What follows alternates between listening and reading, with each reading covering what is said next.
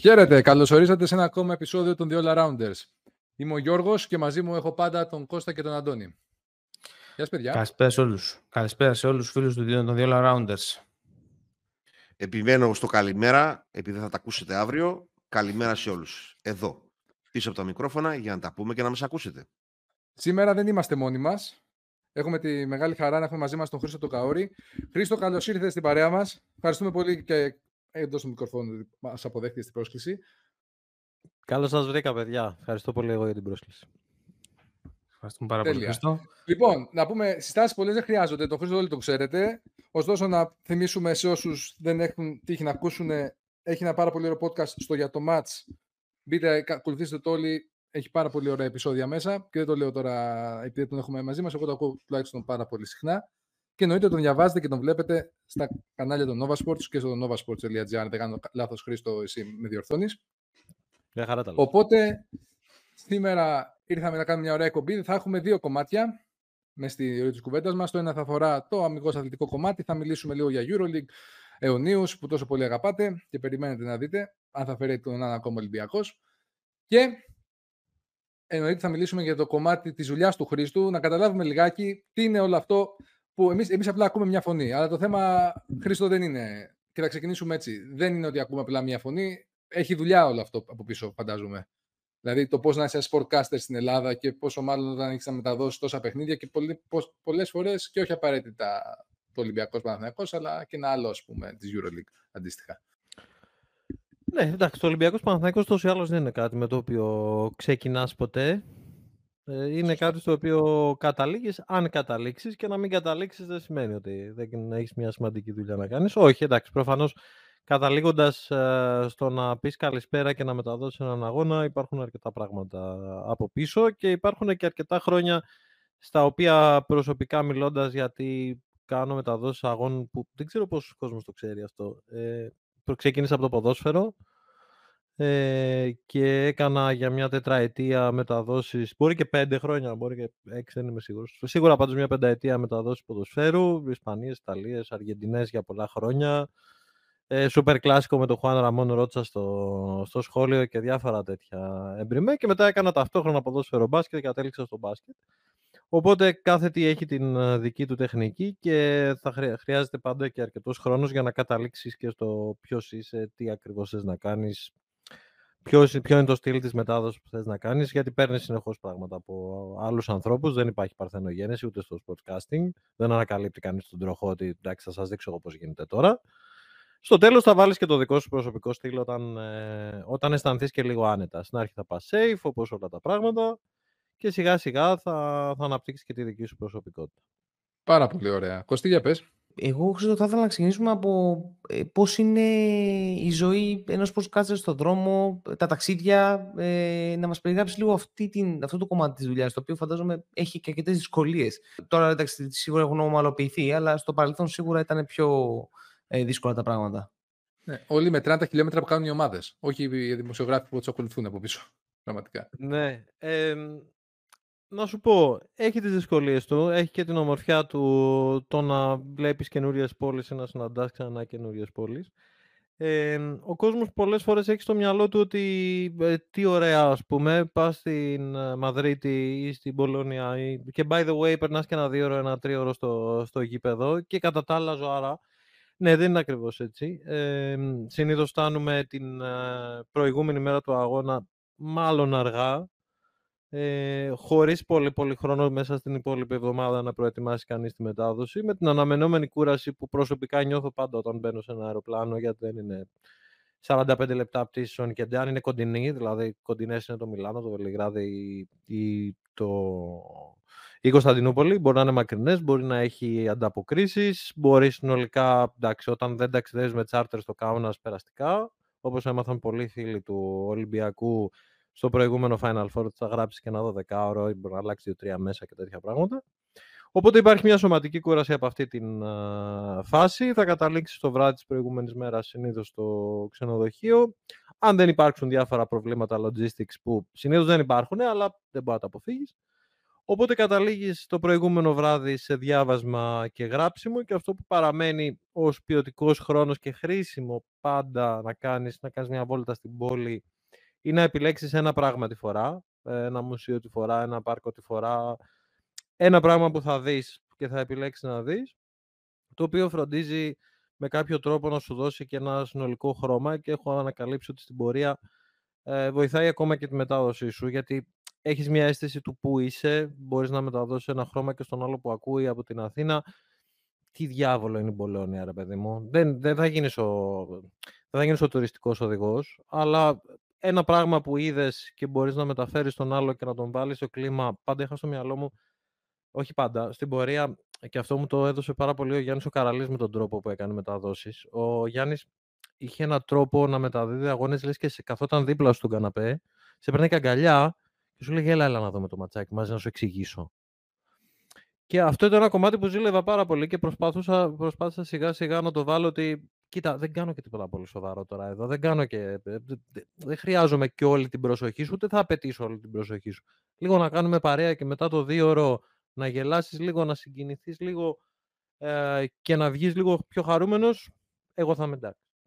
Ε, εντάξει, ωραία είναι η ζωή στον δρόμο. Έχει αρκετά απρόπτα. Ε, πολλές φορές πηγαίνεις στο γήπεδο και για κάποιο λόγο έχεις πάει δυόμιση ώρες πριν, αλλά δεν σε αφήνουν να μπεις μέσα. Μπαίνεις μια μισή ώρα πριν, γιατί έτσι είναι π.χ. ας πούμε στο Βερολίνο το, το στυλ τους.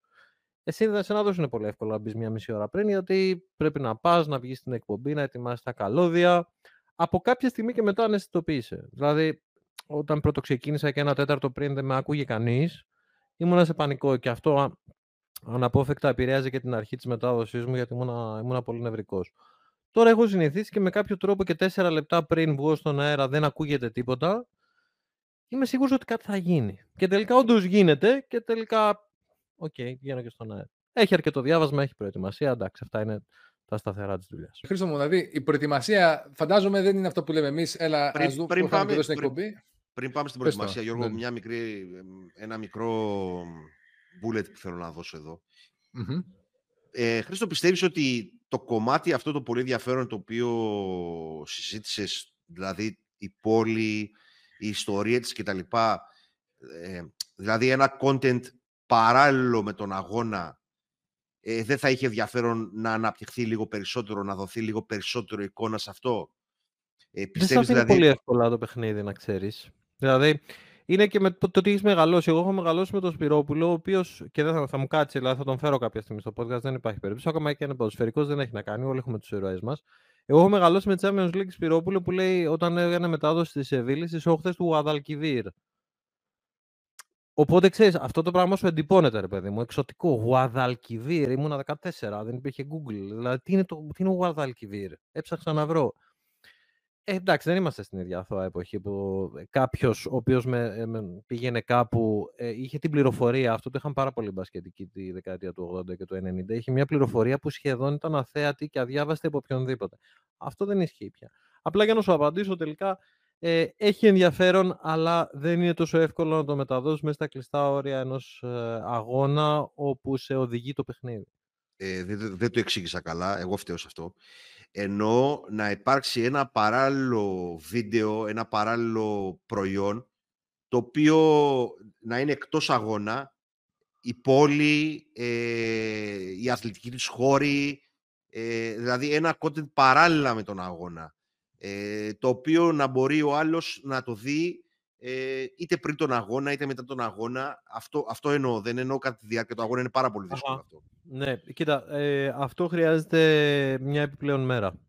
Είναι δύσκολο τη μέρα του αγώνα ε, μαζί με την πρωινή προπόνηση που θα πας της ε, ελληνικής ομάδας. Θα προσπαθήσεις να προλάβεις και κάποια προπόνηση αν σε βάλουν τη μέρα του αγώνα συνήθως δεν σε βάζουν. Αν προλάβεις την προπόνηση αντίστοιχης ξένης ομάδας για να πάρεις μια τάκα και από εκεί.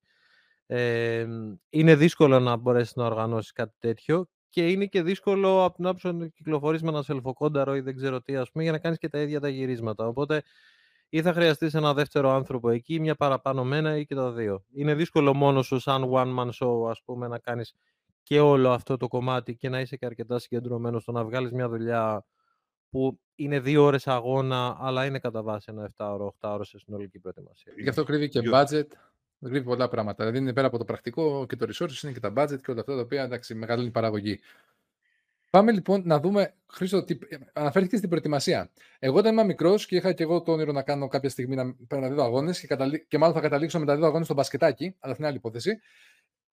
Σκεφτόμουν ότι απλά θα κάτσω να δω τι, κάνει, τι έκανε ξέρω εγώ, τάδε παίχτης, αν προπονήθηκε καλά μέσα στη εβδομάδα και αν ξέρω εγώ τι έκανε στον προηγούμενο αγώνα για να το μεταδώσω κι εγώ εκείνη την ώρα, ας πούμε, αν κάποτε έκανα τυχή μετάδοση. Φαντάζομαι δεν είναι τόσο απλό το να προετοιμαστείς για τη μετάδοση ενός αγώνα. Είναι τόσο απλό αν θες να κάνεις μια απλή μετάδοση. Ε, ναι. Εξαρτάται δηλαδή το, το κομμάτι που είναι δύσκολο είναι ότι ναι, αυτά είναι το βασικά σου, αυτά είναι τα εργαλεία σου, αυτά είναι τα διαπραγμάτευτα του ποιος είναι, ε, πόσο χρονών είναι, ε, τα πολύ βασικά κομμάτια, τι ύψος έχει, τι θέση παίζει, πότε ήρθε στην ομάδα. Αυτά είναι με τα οποία δεν μπορείς να μην πας και αυτά είναι με τα οποία στην πραγματικότητα μπορείς να βγάλεις μια μετάδοση, ξέρει, ας πούμε, μπορεί να τη βγάλεις. Και αν σου κάτσει και ένα μάτσο το οποίο είναι ε, διαστημόπλαιο που λέμε, ρε παιδί μου, δηλαδή είναι πάνω κάτω και δεν σε αφήνει να πεις και παραπάνω, πιθανώς να μην χρειαστείς και τίποτα άλλο γιατί δεν πρέπει να χωρέσεις πληροφορία που εκεί που δεν χωράει. Γιατί τρέχουν και σου τάρουν σαν τους ε, Θεοπάλαβους. Πάλι θα χωρέσεις, αλλά προσπαθώ να πω κάτι. Από εκεί και πέρα ε, χρειάζονται τα πάντα. Χρειάζονται βιογραφικά στοιχεία. Όχι για να πω ότι είναι ο απόφυτος του Μίσιγκαν σε κάθε, ε, σε κάθε, κάθε φορά που παίρνει την μπάλα. Αλλά συνήθως τα στοιχεία είναι αυτά τα οποία το παιχνίδι θα σου οδηγήσει για να τα χρησιμοποιήσεις. Δηλαδή είναι δύο παλιοί συμπαίκτες οι οποίοι ξαφνικά θα τους δεις να μιλάνε. Πρέπει να ξέρεις γιατί μιλάνε. Αλλά λειτουργεί ανάποδα. Δηλαδή όλα τα κομμάτια που διαβάζεις, δύο παλιοί συμπαίκτες, δύο παλιοί αντίπαλοι, ε, δύο τύποι οι οποίοι για κάποιο λόγο έχουν κακές σχέσεις μεταξύ τους από ένα προηγούμενο παιχνίδι. Ε, η ιστορία αναμετρήσεων έτσι όπως προκύπτει, γιατί η ιστορία έχει μια τάση να επαναλαμβάνεται, οπότε δεν χρειάζεται να το πεις από πριν, αλλά όταν συμβεί πρέπει να είσαι έτοιμος να, να, να το συνδέσεις με την πληροφορία που έχεις στο κεφάλι σου. Αυτό είναι ένα λάθος που έκανα πάρα πολύ εγώ όταν ξεκινούσα. Δηλαδή, ε, έχεις 7 σελίδες μπροστά σου. Ε, τότε τα εκτύπωνα και όλα, τώρα δεν εκτυπώνω τόσα πολλά πράγματα. Και ήμουν υποχρεωμένος, δεν νιώθα δεσμευμένος από το υλικό που είχα μπροστά μου να, να το πω. Γιατί οπωσδήποτε, ρε παιδί μου, αλλιώς φαίνομαι φτωχός. Ε, τώρα καταλήγεις, σιγά σιγά καταλήγω εγώ, στο ανάποδο, ότι θα πω όσα στοιχεία μου επιτρέπει το παιχνίδι έτσι ώστε να μην φανεί ότι ε, στον κόσμο που ακούει ότι αυτός παπαγαλίζει κάτι για να μου δείξει ότι ξέρει, αλλά γιατί σέβεται το παιχνίδι με έναν τρόπο που συνδέει την πληροφορία με αυτό που συμβαίνει. Άμα πια το παιχνίδι είναι στους 30 πόντους, ναι, εκεί πρέπει να είσαι προετοιμασμένος κάπως να το γεμίσεις όλο αυτό το πράγμα, γιατί είναι 30 πόντοι. Δεν έχει δράση. Ναι, πρέπει να το κρατήσει τον, ε, τον ακροατή τουλάχιστον κάπως προσιλωμένος, να μην αλλάξει το κανάλι ή να μην δει άλλο παιχνίδι ή οτιδήποτε. Εντάξει, ναι, αυτό ε, ε, ένα λόγο προσαρμόζεσαι. Είναι μια, ουσιαστικά μια προσαρμογή στα τεχνόμενα του παιχνιδιού και είσαι καλά προετοιμασμένος ναι, για να. Το επιπλέον είναι ότι πρέπει να δεις αγώνες. Ειδικά στο ξεκίνημα ναι. Που. Α πούμε το παράδειγμα είναι τώρα στη Μανίλα που δεν είναι Ευρωλυγκά, αλλά πρέπει να δεις αγώνες. Δηλαδή πηγαίνοντας στου 8 και βρίσκοντας ξαφνικά μπροστά σου τη Σερβία που δεν την έβρισκες στην, ε, στις μεταδόσεις που κάναμε στην αρένα του Μολοβέιζια. Ε, εντάξει, όσα στοιχεία και να διαβάσεις, η αλήθεια του γηπέδου και το πώς παίζει μια ομάδα σου αποκαλύπτεται όταν κάτσεις να δεις δύο αγώνες. Κάτσε να δεις έναν αγώνα για να δεις περίπου τι γίνεται, έτσι ώστε να είσαι περισσότερο προετοιμασμένος ε, σε κάτι που ο τηλεθεατής είναι πιο προετοιμασμένος από σένα. Δηλαδή, οι υπόλοιποι μπορεί να έχουν δει τρεις αγώνες της Σερβίας. Εγώ δεν έχω χρόνο να δω τρεις αγώνες της Σερβίας, αλλά πρέπει να έχω δει έναν. Προκειμένου να ξέρω τι μου γίνεται, γιατί αλλιώς, άμα εγώ εκπλαγώ από κάτι που συμβαίνει, εσένα θα σου κακοφανεί που το βλέπεις, γιατί sorry, γιατί δεν το ξέρεις. Εγώ το ξέρω. Στο κομμάτι της προετοιμασίας, ε, μια γρήγορη ερώτηση. Τρία στατιστικά που κοιτάζεις για κάθε ομάδα πριν από, τη, πριν από κάθε αγώνα. Ε, πλέον έχω αφήσει δεύτερο τους καθαρούς αριθμούς ε, επίθεσης άμυνας. Κοιτάω πάρα πολύ offensive και defensive rating. Το βρίσκω ένα πολύ πιο χρήσιμο εργαλείο στο να εξηγεί κανείς. Ε, και μου αρέσει πολύ και το ποσοστό rebound. Επίσης σε, σε επίπεδο advanced stats, γιατί σου αποκαλύπτει ε, μια πολύ πιο ποιοτική διάσταση του παιχνιδιού. Δηλαδή, το ποσοστό επιθετικών rebound, ας πούμε, για μένα είναι πάρα πολύ ενδεικτικό ε, πέρα από το εντάξει, μια καλή επιθετική ομάδα, είναι μια καλή ομάδα στα επιθετικά rebound, παίρνει 9. Ναι, αν παίρνει 9 από τα 20, είναι καλύτερα από το να παίρνει 9 στα 40. Οπότε ναι, μάλλον αυτά τα τρία ε, ο Καρίδας θα με έδερνε άμα δεν έλεγα assist λάθη, γιατί είναι και το ζήτημα των κατοφών, οπότε δεν θέλω να με δει, θα πω και αυτό. Τέσσερα. Ωραία. Ε, εγώ, ε, ε, εγώ να κάνω μία ερώτηση πριν πάμε στο επόμενο θέμα ε, που μου ήρθε. Πόσο σημαντική είναι, ε, είναι ο σκηνοθέτης την ώρα του αγώνα ε, και την ώρα που ε, μεταδίδεις ε, τον αγώνα; Ε, το ρωτάω γιατί, γιατί ανέφερε το κομμάτι του ότι δείχνει κάμερα κάποια στιγμή δύο παίκτες που έχουν ένα παρελθόν και εσύ εκείνη τη στιγμή παίρνεις την πάσα για να κάνεις ε, το συγκεκριμένο σχόλιο που θες. Ε, στο εξωτερικό αντιμετωπίζεις κάποια δυσκολία, γιατί ας πούμε φαντάζομαι στην Ελλάδα το συνεργείο είναι συγκεκριμένο, γνωρίζεστε, έχετε μια καλή κοινωνία πλέον. Στο εξωτερικό αυτό δουλεύει εξίσου καλά; Όχι, δεν δουλεύει καθόλου. Στο εξωτερικό είτε είμαι στο στούντιο της Νόβα και μεταδίδω Μπασκόνια Άλμπα, είτε είμαι στο Βερολίνο και μεταδίδω Άλμπα Βερολίνο Ολυμπιακός, δεν έχω επαφή με το σκηνοθετή.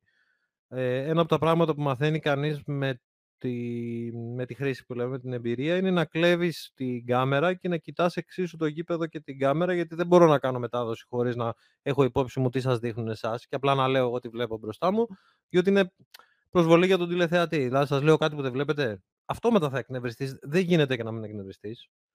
Ε, και γι' αυτό, ας πούμε, αυτό το κομμάτι που στην Ευρώπη τελευταία είναι να γίνει μια άσχημη μόδα ότι οπωσδήποτε πρέπει να δούμε replay μετά από μια φοβερή φάση όταν υπάρχει live play είναι πάρα πολύ άσχημο συνήθιο. Δεν με νοιάζει να μην το δω. Είναι το build-up μιας επίθεσης, δηλαδή να, μην δω, να δω δύο replay για να μην δω το 0-8 μιας επίθεσης και να δω το 16-24 όχι, δεν, δεν βιάζεις το παιχνίδι. Το, το, το, ατιμάζεις. Μπορεί να γίνομαι λίγο μελοδραματικός, αλλά δεν επιτρέπεται. Κατά τη γνώμη μου, δεν επιτρέπεται. Ε, για την Ελλάδα, ναι, είναι όσο πιο καλή επικοινωνία έχεις με τον ε, σκηνοθέτη, μπορεί να σε γλιτώσει από πολλά πράγματα. Δηλαδή, αν σε έχει έτοιμο ότι θα το δεις αυτό, δες το τώρα. Ε, ο συγχρονισμός με τον σκηνοθέτη, έτσι ώστε να σε κάνει πραγματικά μαγκά ε, και να είσαι προετοιμασμένος ε, να κερδίσεις αυτό το ένα δευτερόλεπτο Δηλαδή η έκπληξη που σου παίρνει ένα δευτερόλεπτο μέχρι να δεις αυτό, να το επεξεργαστεί το μυαλό σου και να σχολιάσεις, αν σου το έχει πει ένα δευτερόλεπτο πριν, είναι ένας συγχρονισμός που στην τηλεόραση μπορεί να μην φαίνεται, αλλά σε βάθος δύο ωρών ε, τελικά ο τηλεθεατής θα δει ένα πράγμα το οποίο θα έχει ροή, όπως μια επίθεση έχει ροή με πάσες, έτσι και η μετάδοση έχει ροή και δεν έχει ε, λόξιγκα. Ωραία, ωραία. Ένα, ένα τελευταίο πάνω σε αυτό. Ε, Έλληνες δημοσιογράφοι στο εξωτερικό, πώς σας αντιμετωπίζουν, Δηλαδή, είναι το ίδιο με όλους, έχουμε κάποια άλλου είδους προβλήματα, ε, ή δεν παίζει κανένα ρόλο η αρένα και από πού είσαι; Όχι, δεν νομίζω ότι έχω κανένα θέμα. Νομίζω είναι πια προσωπικά τα πράγματα ε, και έχει να κάνει πολύ και με την κουλτούρα κάθε λαού. Δηλαδή, στην, στην Ιταλία είναι Ιταλοί. Είναι πολύ πιο ε, θερμοί. Ό,τι και να κάνουν θα σε καλωσορίσουν, θα χαμογελάσουν πιο εύκολα. Οι Γερμανοί δεν θα χαμογελάσουν το ίδιο εύκολα. Ε, δεν θα στρίψουν τη γωνία ας πούμε, και θα μείνουν εκεί και θα σου πούνε μόνο έτσι, αλλιώς δεν γίνεται. Εντάξει, τα δικοί μας άνθρωποι θα στρίψουν, θα σε κάνουν. Δεν, δεν έχω αυτό το χαρτί, δεν πειράζει, έλα περνά μέσα. Έχουν αυτού του είδους τη, την κουλτούρα. Ε, πλέον εντάξει, είναι όσο και αν φαίνεται είναι μικρό χωριό η Ευρωλυγκά και μία, δύο, τρεις φορές στο τέλος γνωρίζεσαι, στο τέλος αποκτάς προσωπικές σχέσεις ε, και με τους κατατόπους δημοσιογράφους εκεί που υπάρχουν. Δηλαδή, οι Γερμανοί μπάσκετ δημοσιογράφοι είναι ελάχιστοι, τους πολύ ξέρεις. Ε, τους Λιθουανούς, τα παιδιά ας πούμε, από το, από το Basket News και οι υπόλοιπους γνωριζόμαστε. Στην Ισπανία γνωριζόμαστε. Ε, όχι, δεν υπάρχει καμία φοβερή διαφορά, περισσότερο από την κουλτούρα των λαών. Μια χαρά. Αυτό είναι πολύ ενδιαφέρον. Τώρα είπαμε για τα ταξίδια, είπαμε για την κούραση, είπαμε για την προετοιμασία από τον αγώνα. Πάμε λοιπόν στη τιμή του αγώνα. Έχουμε δει πολλά μοντέλα τα τελευταία χρόνια να έχουμε δίπλα στους σχολιαστές καλή ώρα σε ένα χρήσο, να έχουμε κάποιο προπονητή, να έχουμε κάποιον άλλον δημοσιογράφο ή να είναι και μόνος ο σχολιαστής. Ή βλέπουμε τον προπονητή συνήθως πλέον στο μπάσκετ, στο ποδόσφαιρο δεν συνηθίζεται αυτό να υπάρχει στη μετάδοση. Να βλέπουμε τον προπονητή να είναι στο στούντιο μετά, την, ε, μετά το σχολιασμό του αγώνα για να πει κάποια πράγματα τι πιστεύεις ότι είναι πιο λειτουργικό; Π.χ. στην Νόβα, νομίζω, δεν κάνετε λάθος, έχετε κάνει και τα δύο πράγματα. Δηλαδή, τώρα, ας πούμε, νομίζω, ο Φώτσο Κατσικάρης είναι στο μετά, στο, στο post-game σχόλιο. Αλλά αν δεν κάνω λάθος, έχει υπάρξει και μετάδοση που να έχουμε κάποιο προπονητή δίπλα σας. Τι είναι Ναι, αυτό όχι που συχνά, πιστεύεις όχι είναι... συχνά. Όχι συχνά αυτό, Όχι δηλαδή συχνά. τι είναι αυτό που πιστεύεις είναι καλύτερο, δηλαδή το θέλουμε τον προπονητή μέσα ή έξω από το γήπεδο πα- στη μετάδοση; Θέλω έναν επαγγελματία, άμα μπορούσα να έχω έναν πα- επαγγελματία προπονητή τύπου Τζεφ Βαγκάντι, με αυτό το χιούμορ, με αυτό το κοφτερό ε, σχόλιο, με αυτή την τακτική προσήλωση και εκπαιδευμένος στους κανόνες τηλεόρασης σε τέτοιο βαθμό, ναι, θα ήμουν τρισευτυχισμένος να τον είχα δίπλα στον ε, Καρίδα και να είμαστε καταπληκτικά. Ε, αυτό που μπορεί να σου δώσει ένας προπονητής ο οποίος θα απλουστεύσει το λόγο του και θα τον συμπυκνώσει σε τέτοιο βαθμό που να γίνει κατανοητός από το 95% θα το κάνει και με ελληνικά γιατί είναι πάρα πολύ εύκολο να πέσει στην παγίδα ε, και να μιλάς τα μισά αγγλικά πράγμα που σου δίνει υποτίθεται και, μια, και ένα κύρος αρχίζεις και λες τώρα μόνο αγγλικά, εξαίρει ο άνθρωπος λέει μόνο αγγλικά Ταυτόχρονα είναι πολύ εύκολο να λες μόνο, μόνο αγγλικά και από την άλλη πρέπει να σέβεσαι και λίγο τον άνθρωπο ο οποίος δεν το έχει κάνει σκοπό της ζωής του να μάθει την ορολογία του μπάσκετ. Θέλει να περάσει ένα δύο ώρο καλά. Εντάξει, προφανώς δεν θα πεις pick and roll με κάποιο άλλο τρόπο, αλλά δεν θα το σκοτώσεις και στα αγγλικά επί ένα δύο ώρο επειδή δυσκολεύεσαι. Τα αγγλικά είναι και πολύ συμπυκνωμένη γλώσσα. Να το πεις περιφραστικά, όχι, να το πεις περιφραστικά. Για να απαντήσω στην ερώτησή σου, δεν έχουμε τέτοιους προπονητές. Ε, δεν έχουμε τέτοιους ε, οι οποίοι μπορούν να κάνουν αυτή τη δουλειά. Ε, ο Λιμιάτης το έκανε πολύ καλά για αρκετά χρόνια. Μου άρεσε πολύ. Τότε δεν ε, έκανα μεταδόσεις αγώνων, αλλά μου άρεσε πολύ. Τον θεωρούσα από τους καλύτερους. Ο Φώτης, αν θελήσει να το κάνει, θα γίνει ο καλύτερος ever. Τώρα το κάνει από το στούντιο.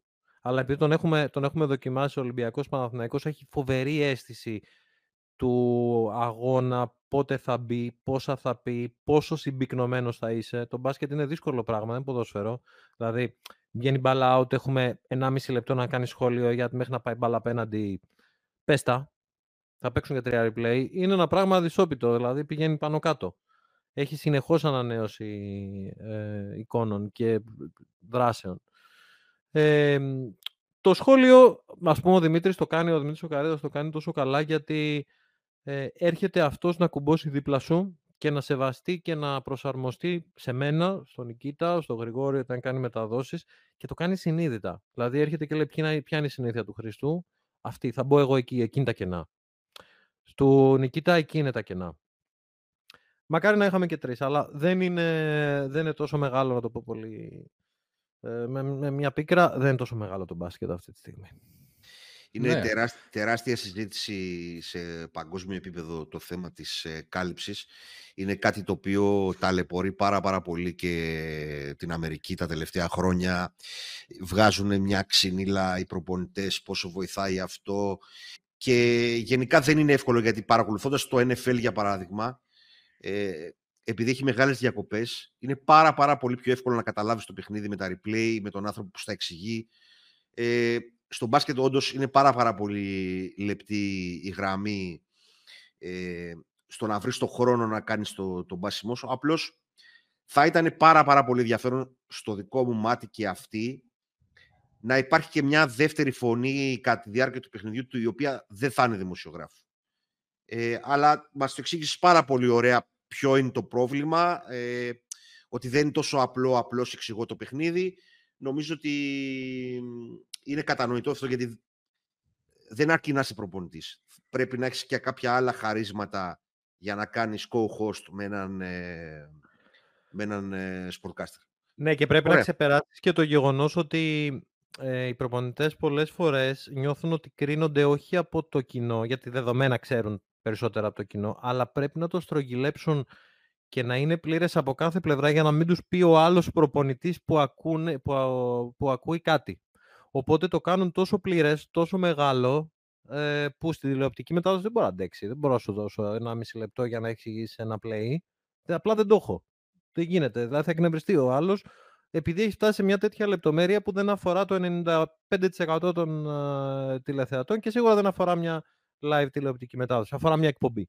Εντάξει, α, την αλήθεια την είπες προηγουμένως. Ε, το μπάσκετ στην Ευρώπη ακόμα είναι μικρό και αυτό δημιουργεί ποικίλα προβλήματα και ένα από αυτά τα προβλήματα που δημιουργεί είναι και αυτό που συζητήσαμε τώρα. Ωραία, George, πάμε. Κώστα, δεν ξέρω, αν Και θες αυτό να, που- κάτι, δεν ξέρω αν θες να κάνεις κάτι follow-up Όχι. εδώ. Ωραία. Δεν του δίνω το χαρά. λόγο. Λοιπόν, τι ήθελα να πω. Μας έδωσε μια πολύ ωραία πάσα ο Χρήστος αυτή τη στιγμή για να περάσουμε λίγο στο, στο επόμενο σκέλος του κομματιού αυτού. Τα τηλεοπτικά στη Euroleague, ίσως, όχι, όχι τα τηλεοπτικά, το, μπα- το μπάσκετ βασικά ως προϊόν, αν κάτσουμε και το δούμε σε σύγκριση με την Ευρώπη και αν κάτσουμε να συγκρίνουμε τη Euroleague με το Champions League του ποδοσφαίρου, γιατί πλέον έχουμε και στο μπάσκετ, σε, ποι- εμένα προσωπικά με πιάνει μια μελαγχολία. Λέω, ρε γαμώτο, βλέπεις, εντάξει, είναι πολύ μεγάλο, προ- πιο προ- μεγαλύτερο προϊόν το ποδόσφαιρο. Το μπάσκετ όμως και στην Ευρώπη έχει μια αξία, αλλά αισθάνομαι ότι η EuroLeague ως προϊόν, ως, ε, ω- ως θεσμός, ως διοργάνωση, κάνει πάρα πολύ αργά βήματα στο να την, ε, το κάνει λίγο πιο ελκυστικό, λίγο σε επίπεδο marketing, λίγο σε επίπεδο σχολιασμού, όχι σχολιασμού, λάθος, ε, επίπεδο μετάδοση αγώνα από την άποψη ότι φτάνουμε τελευταία αγωνιστική και υπάρχει, πλέον δεν υπάρχει δυνατότητα, όπως γίνεται π.χ. στο Champions League, να είναι όλα τα μάτια ίδια ώρα γιατί και ξέρει, ξέρω εγώ, ο τρίτος ότι αν χάσει θα παίξει με τον, 8ο, με το, θα παίξει με τον έκτο και ποιος είναι ο έκτος. Δηλαδή υπάρχουν τέτοια θέματα τα οποία εμένα προσωπικά μου υποβαθμίζουν το, το προϊόν. Χρήστο, θα ήθελε λίγο να μας διελευκάνεις σε μια πρώτη φάση λίγο αυτό το σημείο ότι. Εγώ θα, θα κάνω ερώτηση προσωπικά, παίρνω το- την ευθύνη και λέω για ποιο λόγο, αν γνωρίζεις να μας απαντήσεις, δεν πάει η EuroLeague να πει τελευταία αγωνιστική παιδιά, θα, όλα τα μάτια της Οχτάδα θα είναι ίδια ώρα. Το πιο απλό. Γιατί δεν θέλει. Γιατί Δεν θεωρεί θέλει, ότι πιστεύεις, δεν ε. υπάρχει κανένα... Όχι, δεν θέλει. Κοίτα, ε, η, η UEFA με την ε, Ευρωλίγκα είναι δύο διαφορετικοί οργανισμοί. Η UEFA είναι η FIBA. FIBA Europe. Η Ευρωλίγκα είναι Σωστά. ένας εντερισμός, ο οποίος λέει ότι στη συγκεκριμένη περίπτωση, αν βάλω όλα τα παιχνίδια μαζί, δεν αρέσει τις τηλεοράσεις. Και ποιο είναι το κύριο μου έσοδο, οι τηλεοράσεις. Δεν το κάνω. Και θεωρώ, και έχει αποδειχθεί περίεργος πώς, παρότι εγώ πάντα αυτό έλεγα, ότι βάλετε τα ξεχωριστά. Έχει αποδειχθεί ότι ε, στο 90% των περιπτώσεων οι ομάδες πάντως παίζουν για την νίκη, αυτό και συμβαίνουν διάφορα την ε, τελευταία αγωνιστική. Πάντως, ε, δεν νομίζω ότι το θέμα είναι μόνο Ευρωλίγκα. Δηλαδή, έρχομαι από τη Μανίλα, οπότε το έχω πολύ φρέσκο. Και πάντα έκανα αυτή την σύνδεση στο μυαλό μου. Υπήρχε έστω μια περίπτωση σε παιχνίδι οχτάδας Μουντιάλ να μην είναι γεμάτο γήπεδο 15.000. Ασφικτικά, όποια και αν είναι τα ειστήρια, ρε. Δηλαδή, ε, είπε ο κ. Ανδρέας Ζαγκλής ότι είχαμε λάθος στην τιμολόγηση για το κοινό των Φιλιππινών και κάποια κενά καθίσματα, το είπε, το παραδέχτηκε, μπράβο του στο συγκεκριμένο κομμάτι. Ε, Είναι μικρότερη η λίμνη. Λυπάμαι το λέω, αλλά είναι μικρότερη η λίμνη. Αυτό δεν σημαίνει ότι η Ευρωλίγκα έχει βήματα να κάνει και θα πρέπει να τα κάνει πιο γρήγορα. Δηλαδή έχουν περάσει play-off όπως τα φοβερά play-off προτριετίας, αν δεν κάνω λάθος, που είχαμε τρία παιχνίδια που φτάσανε στο πέμπτο μάτς και δύο πέφτανε πάνω τα πέμπτα παιχνίδια. Δηλαδή έχει το πέμπτο παιχνίδι. Δεν μπορεί να πέφτει πάνω, πάνω σε οποιοδήποτε ένα. Πρέπει να παίξουν τρεις διαφορετικές ώρες, τρεις διαφορετικές μέρες. Δεν με νοιάζει. Δεν, πρέπει να το βρεις με κάποιο τρόπο. Είναι, ε, έχει έρθει ένας καλός θεούλης του μπάσκετ, ας πούμε, και σου έχει πει πάρε τρία game 5. Ε, δεν μπορείς αυτό το πράγμα να μην το εκμεταλλεύεσαι. Γίνονται αργά βήματα. Εγώ θα, θα συμφωνήσω σε αυτό. Ε, Το, προ- το πρόβλημα εδώ, δεν ξέρω, εγώ έχω, ξ- εξακολουθώ να έχω την ίδια σκέψη από την αρχή που έγινε αυτό το πράγμα. Η Λίγκα δεν, δεν λειτουργεί ως ένα πράγμα, να φέρω πάλι για παράδειγμα το NBA.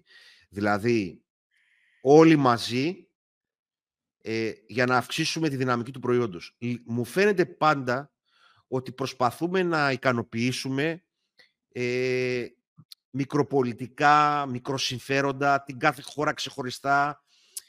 Και τώρα, ε, που υποανέφερες τώρα, για να μην κοροϊδευόμαστε, ε, αν εξαιρέσουμε την Ελλάδα και το Ισραήλ, ε, δεν θυμάμαι γιατί, και αν ήταν και η Ρωσία στο ίδιο επίπεδο, όλο το υπόλοιπο κομμάτι των τηλεοπτικών εσόδων της Ευρωλίγκας είναι ψηλοαστείο. Δηλαδή, είναι μικρό, ναι. ε, αυτό το, το, το πράγμα δεν θα μπορούσε να διαχειριστεί διαφορετικά, δηλαδή στο μοντέλο του Champions League, ότι υπάρχει ένας οργανισμός που τα μοιράζει ή είναι τελικά η ζήτηση που είναι μικρή που καθορίζει όλα αυτά. Ε, Εγώ νομίζω ότι είναι θέμα ζήτησης. είναι θέμα Τελικά, ζήτησης. από, ε, ε, όλα ξεκινάνε από θέμα ζήτησης και μετά καταλήγει σε θέμα διαχείρισης. Και λες ότι μέσα διαχείρισης θα αυξήσω την ε, πρωτογενή ζήτηση που υπάρχει. Το μεγάλο πρόβλημα συζητώντας πέρυσι ας πούμε, με τον Μάρσαλ Γκλίκμαν που δεν είναι πια εδώ, είναι ο Μουτιαγιούνα, είναι ότι το μεγάλο πρόβλημα είναι ότι η πολλή ζήτηση είναι στις μικρές αγορές και η μικρή ζήτηση είναι στις μεγάλες αγορές. Είναι μεγάλο πρόβλημα και το συζητάμε τόσα χρόνια. Πήγε ο Μπερτομέου στο Λονδίνο το 2013 και έλεγε ο κόσμος.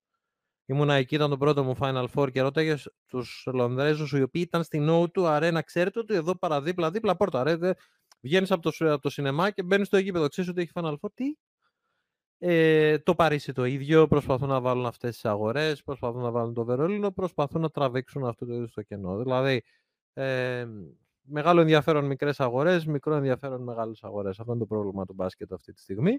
Το δεύτερο κομμάτι που πρέπει να λυθεί και κατά τη γνώμη μου είναι το πρωταρχικό για να μπούμε σε επίπεδο marketing είναι ότι πρέπει να ομογενοποιηθεί το μπάσκετ σε επίπεδο FIBA Ευρωλίγκας και σε επίπεδο κανονισμών.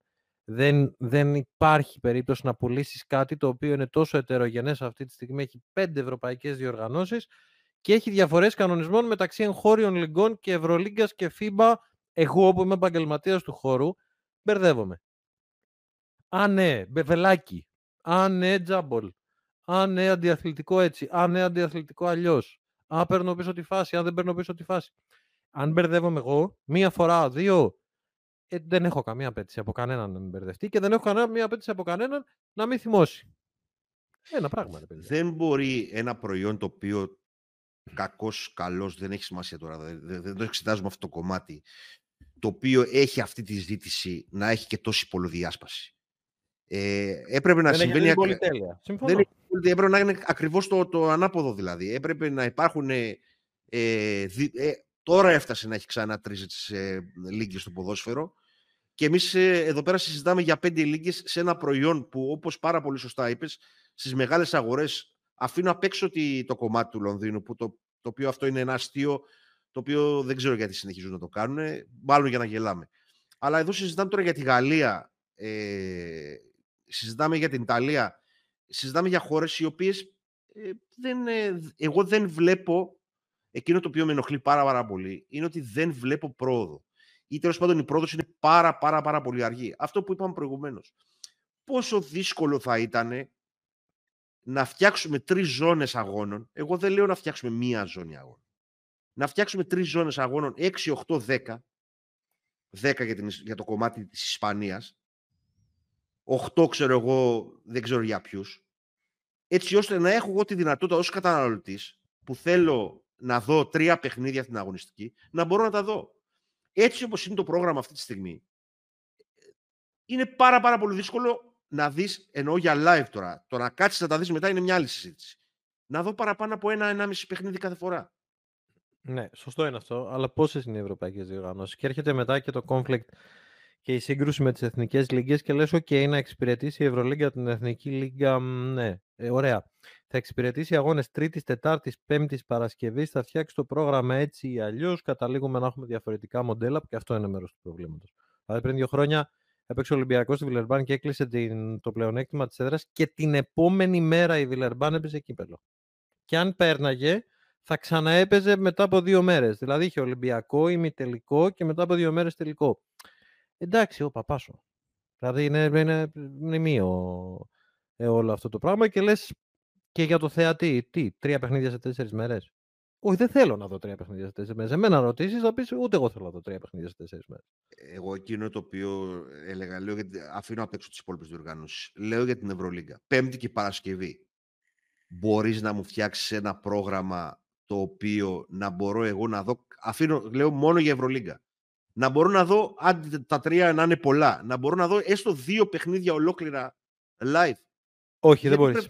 Γιατί δεν θα σε αφήσει τηλεόραση, η τηλεόραση θα σου δώσει τα χρήματα και θα σου πει ότι εγώ 6 ώρα το απόγευμα δεν, έχω, δεν θα έχω καμία τηλεθέαση και σε αυτό οι ρωσικές ομάδες έδιναν μια λύση γιατί λόγω της διαφοράς της ώρας πήγαινε 6 ώρα το πρώτο παιχνίδι της Χίμη και της ΕΣΕΚΑ της Λόκο και πάει λέγοντας και αυτό δημιουργούσε ένα άπλωμα του προγράμματος πολύ χρήσιμο από τη στιγμή που δεν έχουν τους Ρώσους. Ε, τώρα έχει πέσει όλο το πρόγραμμα μεταξύ 7.30 το νωρίτερο που είναι οι Τούρκοι μέχρι 10 που είναι οι Ισπανοί. Ο λόγος που συμβαίνει, καταλαβαίνω τι λες, Ο λόγος που συμβαίνει για να απαντήσω είναι ότι οι τηλεοράσεις έχουν τον πρώτο και τον, τον ε, τελευταίο λόγο στη συγκεκριμένη περίπτωση. Και από τη στιγμή που αυτές είναι που δίνουν τα, τα περισσότερα χρήματα, αυτές είναι που αποφασίζουν. Όχι, Οκ, εγώ εντάξει, καλύφθηκα σε αυτό. Όχι, Είναι... όχι, εγώ έλεγα ρε παιδί μου, εντάξει, για το 6 το καταλαβαίνω ότι μόνο στη Ρωσία ήταν.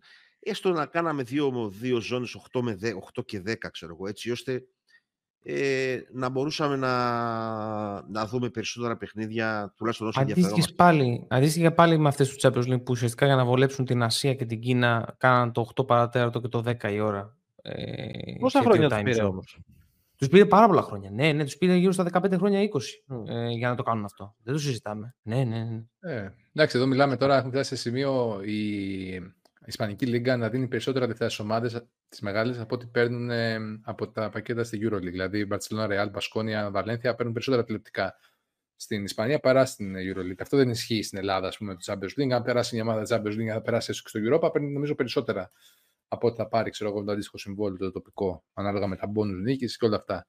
Έχει Εντάξει, είναι- περιθώρια, παιδιά, πάντως στο μπάσκετ. Έχει περιθώρια. Δηλαδή, με όποιου Αυτό- μιλάω, μου λένε ότι τα περιθώρια ανάπτυξης του προϊόντος του μπάσκετ από τη στιγμή που μπουν κάποιοι κανόνες και γίνει όλο αυτό το πράγμα ξεκάθαρο έτσι ώστε να το πουλήσει κάποιος, μιλώντας για το marketing, όλοι μου λένε ότι τα περιθώρια είναι πολύ μεγάλα. Και στην Ελλάδα ακόμα που έχουμε πιάσει σχεδόν πάτο, απλά τον ξύνουμε συνεχώς και ανακαλύπτουμε τον καινούριο. Ε, ε, είναι μεγάλη κουβέντα αυτή, πραγματικά.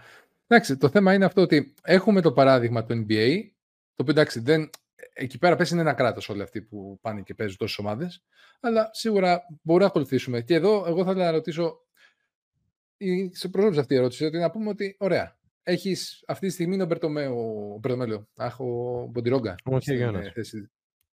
Α, α, ναι, sorry, μπερδεύτηκα. Ε, μήπως θα έπρεπε να ήταν ένας τεχνοκράτης. Θα πω ένας άνθρωπος ο οποίος θα τους πάρει από το χέρι και θα τους πει: Παιδιά, ωραία, εσείς αναλάβετε το αγωνιστικό κομμάτι, γιατί εγώ δεν ξέρω να, να μπιστάω την μπάλα. Αλλά μπορώ να σου φέρω 10 χορηγίες και θα σε κάνω προϊόν. Μου έχεις φέρει το Kemba Walker αυτή τη στιγμή από την, ε, ε, ε, από την ε, Αμερική. Θα μου φέρεις κι άλλους NBA. Έχω, έχεις έρθει, ένα- εντάξει, δεν είναι ο Καμίνσκι ίδιο μέγεθος. Είναι ένας NBA όμως που είχε κάποιο ρόλο, ήταν και draft pick ψηλά κάποια στιγμή. Τον ξέρουν οι Αμερικάνοι. Πάμε να κάνουμε μια σύνδεση λίγο με το. να σε μάθουν λιγάκι παραπάνω. Αυτό δεν ξέρω. Δηλαδή πόσο Το, εύκολο είναι πρόβλημα, και το, αν- πρόβλημα, το πρόβλημα δεν είναι το προϊόν αυτό Ναι. καθεαυτό. Συγγνώμη που επεμβαίνω. Απλώς για να κάνω Ω, καλά follow-up. κάνεις. Το πρόβλημα δεν είναι το προϊόν αυτό καθεαυτό. Αυτό είναι το πιο εξοργιστικό κομμάτι του, του, του θέματος. Το προϊόν, δηλαδή το παιχνίδι, είναι σε πάρα πολύ υψηλό επίπεδο. Η ανικανότητα διαχείρισης αυτού του πράγματος είναι το εξοργιστικό. Δηλαδή πώς ένα τόσο καλό προϊόν μέσα στο γήπεδο δεν μπορούμε να το αξιοποιήσουμε περισσότερο.